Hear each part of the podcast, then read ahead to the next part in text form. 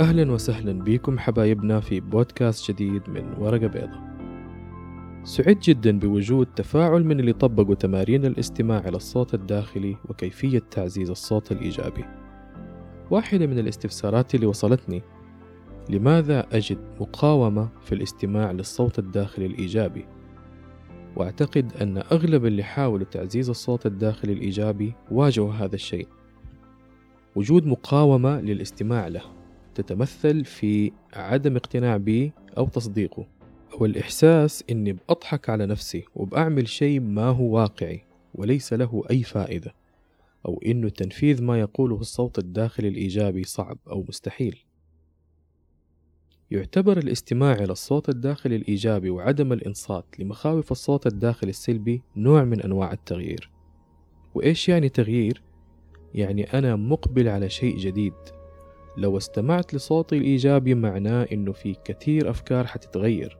أنا الآن بأخرج من منطقة الراحة أو ال comfort zone. تخيل. أنت تظل طيلة سنوات تسمع لمخاوف صوتك السلبي ومعتقد بصحة كل ما يقول. وبعدين فجأة تدرك إنه كلامه غلط. لابد أن تغير ما يحدث داخل رأسك. حتغير أفكارك. هذا التغيير ما هو سهل. لذلك توجد مقاومة. وتجد إنك بتسأل نفسك إيش حستفيد من ده كله؟ ليش أسمع صوت الداخلي؟ حينما تشعر بصعوبة هناك مقاومة. صوتك السلبي يقول لك أجلس لا تسوي شيء وارتاح. في هذه الصعوبة تكمن المشكلة اللي لابد من حلها عشان نتغير. التفكير السلبي هنا بيصير عادة. راجع الحلقة الثانية اللي هي حلقة صوتك الداخلي. وشوف قد إيش قاعد تسمع صوتك السلبي أكثر من الإيجابي أنت الآن بتكسر دي العادة كسر العادة حيسبب مقاومة طيب لماذا نقاوم الأشياء اللي من الممكن تخلينا سعداء أو تخلي حياتنا أفضل؟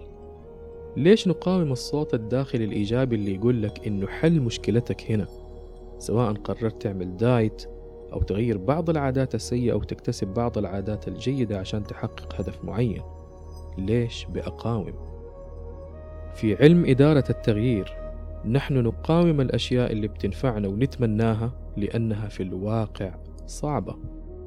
الحصول على الشجاعة عشان تترك وظيفة أو تغيرها أو تخرج من علاقة ضارة صعب. تصحى الصباح عشان تعمل الرياضة اللي تحتاجها صعب. تقعد لمدة كم شهر على ميزانية محدودة عشان تشتري بيت؟ صعب. تبغى تكتسب عادة جديدة؟ فيعني إنك حتعيد ترتيب جدولك اليومي واحتمال تضحي بجزء من وقت الفلة وال movie night يظل صوتنا السلبي الخائف يقول لنا مستحيل نقدر نغير وإننا ما عندنا قدرة فلان وحظ فلان ويجعلنا نعلق أخطاءنا على شماعة الآخرين أو الظروف أو كلمة أنا كده. مزاجي ما أبغى أتغير. دع صوتك الإيجابي يعترف إنه اللي بتسويه ما هو سهل. لا تهون من مجهوداتك وإنك تقدر تسويه وإنه الأمر يستحق العناء. نحن نقاوم أحيانا لأن الراحة أسهل. العقل اللاواعي دائما يبحث عن أسهل الحلول والحل السهل هنا إنك تكون منقاد لصوتك السلبي وأفكارك السلبية وتخليها توهمك إنك لا تستحق السعادة. فكر معايا. الأشياء اللي تسعدنا دائما تاخد مننا مجهود. لو بتخطط لسفرة في الصيف حتبذل وقت في البحث عن فنادق ومواصلات وتذاكر مخفضة وحتقتصد في ميزانيتك كم شهر. ليش؟ لأنه السفر بالنسبة لك يستحق. طيب أنت ما تستحق تفكير مرتاح البال وحياة هانئة وناجحة كما تحب. نحن نقاوم أحيانا لأن التغيير لا يتوافق مع فكرتنا الحقيقية حول نفسنا. صدق أو لا تصدق. صوتنا السلبي يوهمنا أحيانا بصفات وشخصية تخصنا ليست حقيقية. وتبرمجنا عليها من أحكام الآخرين علينا. لما يحاول صوتنا الإيجابي إطلاق قدراتنا الحقيقية وأحلامنا اللي تنتمي لنا نبدأ نقارنها بالشخصية المشوهة عننا فنعتقد إنه كل ده وهم ومو واقعي في رأيك أنت متأكد إنك عارف نفسك وإن الصورة اللي أخذها عن نفسك حقيقية؟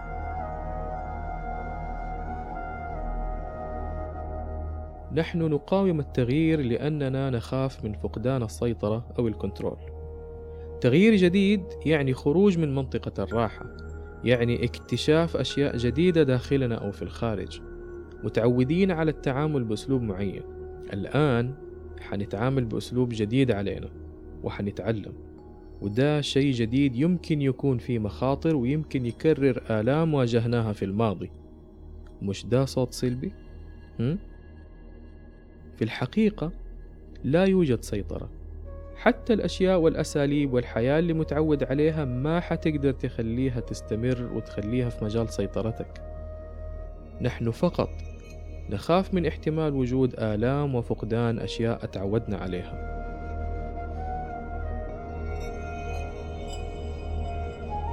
نحن نقاوم التغيير لأننا لسنا متأكدين. بطبيعتنا نحن نخاف من المجهول.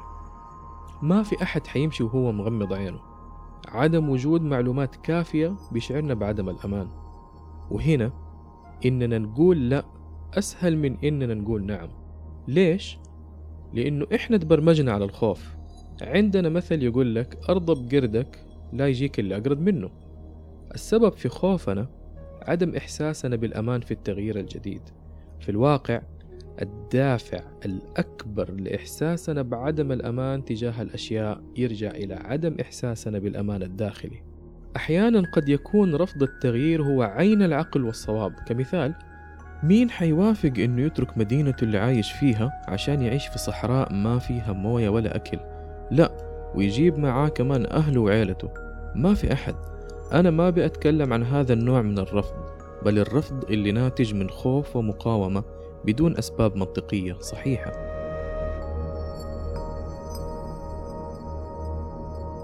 نحن نقاوم التغيير لأننا لا نريد فقدان ماء الوجه. دائما إحنا مرتبطين بآخر نسخة من شخصيتنا. كيف يعني؟ آخر وظيفة وما نجحنا فيها. آخر علاقة انسحب علينا فيها ولقوا ناس غيرنا وتظل الذكريات المؤلمة. لآخر نسخة تولد صوت سلبي خائف من تكرار التجربة والشعور بالفشل مرة أخرى. وهنا نسأل نفسنا هل أقدر أحدث تغيير وأستمع لصوت الداخل الإيجابي؟ في دي اللحظة حنلاقي نفسنا نحس بالخوف من إننا ما نكون قدها ولسنا على قدر الكفاءة اللي محتاجينها. نحن نقاوم التغيير لأننا لا نريد أن نفقد هويتنا. نعتقد أحيانا إننا لو تغيرنا حنصير شخص جديد ما نعرفه. يمكن آه، أفقد خفة الدم أو آه، ما حلاقي وقت لهواياتي. يمكن يبعدوا عني أصحابي أو يتغيروا علي الناس. أو ما عاد حيحبوني زي أول. يس هنا في خوف آخر من التغيير. نخاف نفقد اهتمام الآخرين لأننا صرنا أقوياء. وأنا مريت بالشي ده. صدقوني ما هو سهل. السبب الرئيسي اللي يخلينا نعتقد إنه إحنا لسه أطفال نحتاج الرعاية هو لأننا نعتقد إنه الآخرين بالطريقة دي حيحبونا. هذا الشيء من أيام الطفولة موجود. لو كنا بلا حيلة حنلاقي أحد حيساعدنا. المساعدة أصلا فطرة بشرية. كونك شخص سعيد وقوي ربما ما يخليك أكثر الأشخاص شعبية في المجموعة. أنت تقدر تقول نعم وتقول لا ما بترضي ولا بتداهن ولا بتسلك لأحد عشان خايف منه أو خايف تخسره. أنت الآن بترضي قلبك وضميرك وأمانك الداخلي مش الأمان الداخلي للآخرين.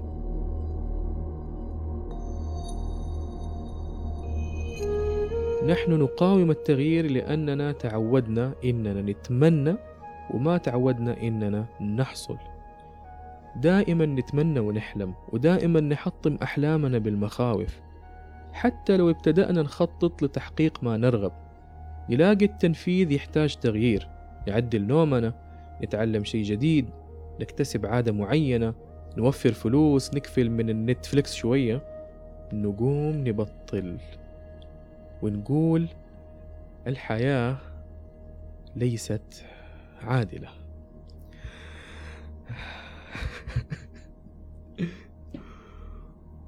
وهذا تدمير قوي لاستحقاقاتنا. صوتنا الداخلي الإيجابي بيوريك الحلول ويشجعك لتنفيذها. إنك توقف تتمنى وتبدأ تحصل وتأخذ. لذلك نقاومه. طيب أنا من أول قاعد أقول نحن نقاوم ونحن نقاوم. كيف نعرف إننا الآن بنقاوم؟ أولا التدمير الذاتي.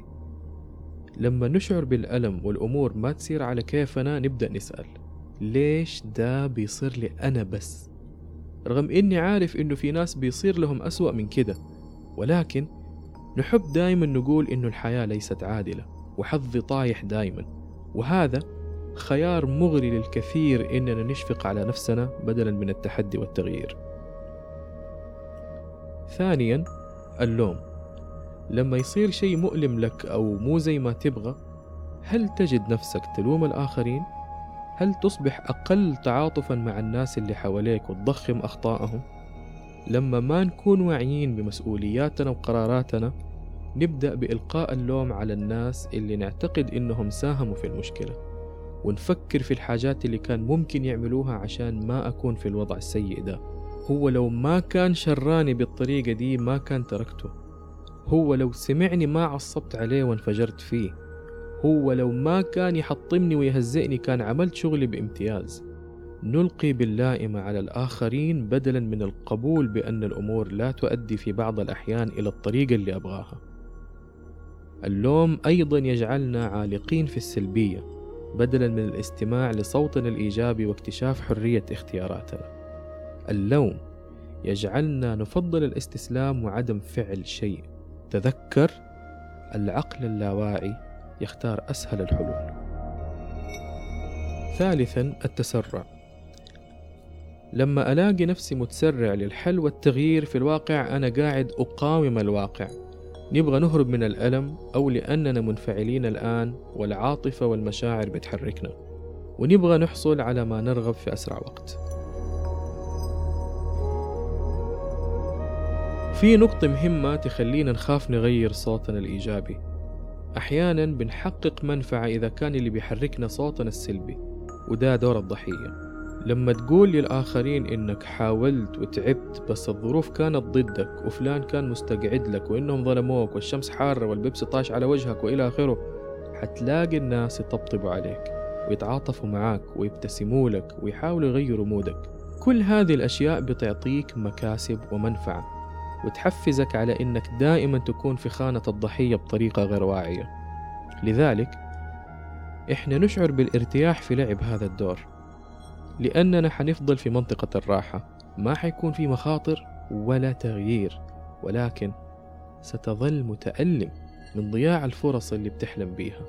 كم واحد تعرف إنه ضيع فرصة بزنس فقط لإنه ما عنده فلوس وقروض البنوك ما ترحم وفواتير الكهرباء والجوالات هدفها فقط امتصاص الدماء. كم تعرف أحد ضيع علاقة حب جميلة لأنه ما كان عنده استعداد يضحي ويعمل تواصل فعال مع الطرف الآخر ويفهمه ويتعاون معاه لحل مشكلة بتهدد علاقتهم وقال لك إنه الشخص الآخر هو السبب. كم أحد ضيع فرصة عمره فقط لأنه خايف وما يبي يتحمل مسؤولية؟ يتمادى الإنسان في لعب دور الضحية ويستمع لهذا الصوت السلبي إلى أن تصبح الضحية هويته وشخصيته. يقوم يسأل إذا تركت ألعب دور الضحية مين حأكون؟ وهذا مخيف معناه إني لازم أتغير وأسمع صوتي عشان أعرف حقيقتي. معناه إني كثير من شماعات الأخطاء اللي أعلق فيها أخطائي وتبريراتي حتختفي ما حأستخدمها. أجل كيف أقنع نفسي والآخرين إني على صواب؟ دائما أنا في نظر نفسي والآخرين إني أنا اللي أتحمل وأعمل كل جهدي وأبادر وأصبر وأسامح بس الظروف ضدي والآخرين ما يقدروا. واو. ده معناه إني حتحمل مسؤولية. تحمل المسؤولية يعني الاعتراف والتقبل والتصحيح. وأنا ما عندي شجاعة للشيء ده ويمكن أهرب بس وأنا لابس قناع الانتصار.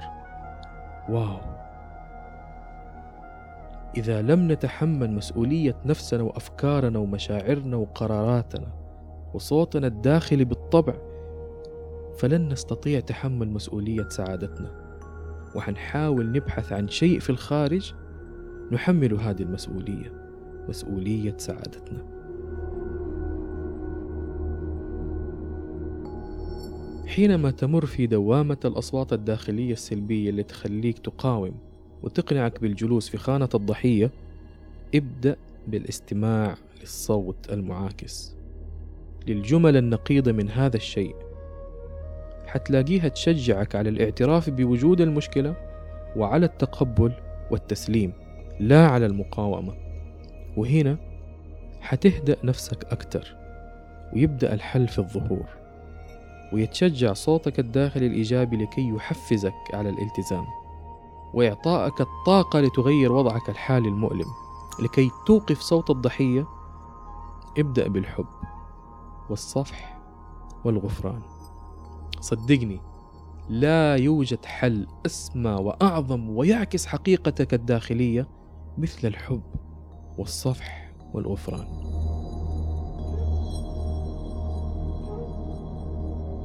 الحلقة القادمة بإذن الله حنتعلم طريقة جديدة وجميلة وسهلة للاستماع لصوتنا الداخلي واكتشافه وتقييمه وتحويله إلى إيجابي. وحتكون نتائج التغيير مذهلة. وحتكون آخر حلقة نتكلم فيها عن الصوت الداخلي. ونبدأ بشيء جديد في رحلتنا لليقظة وكتابة ورقة بيضة جديدة كما نحب وكما ينبغي. كان معاكم محمد قربان وبودكاست ورقة بيضة. شكراً.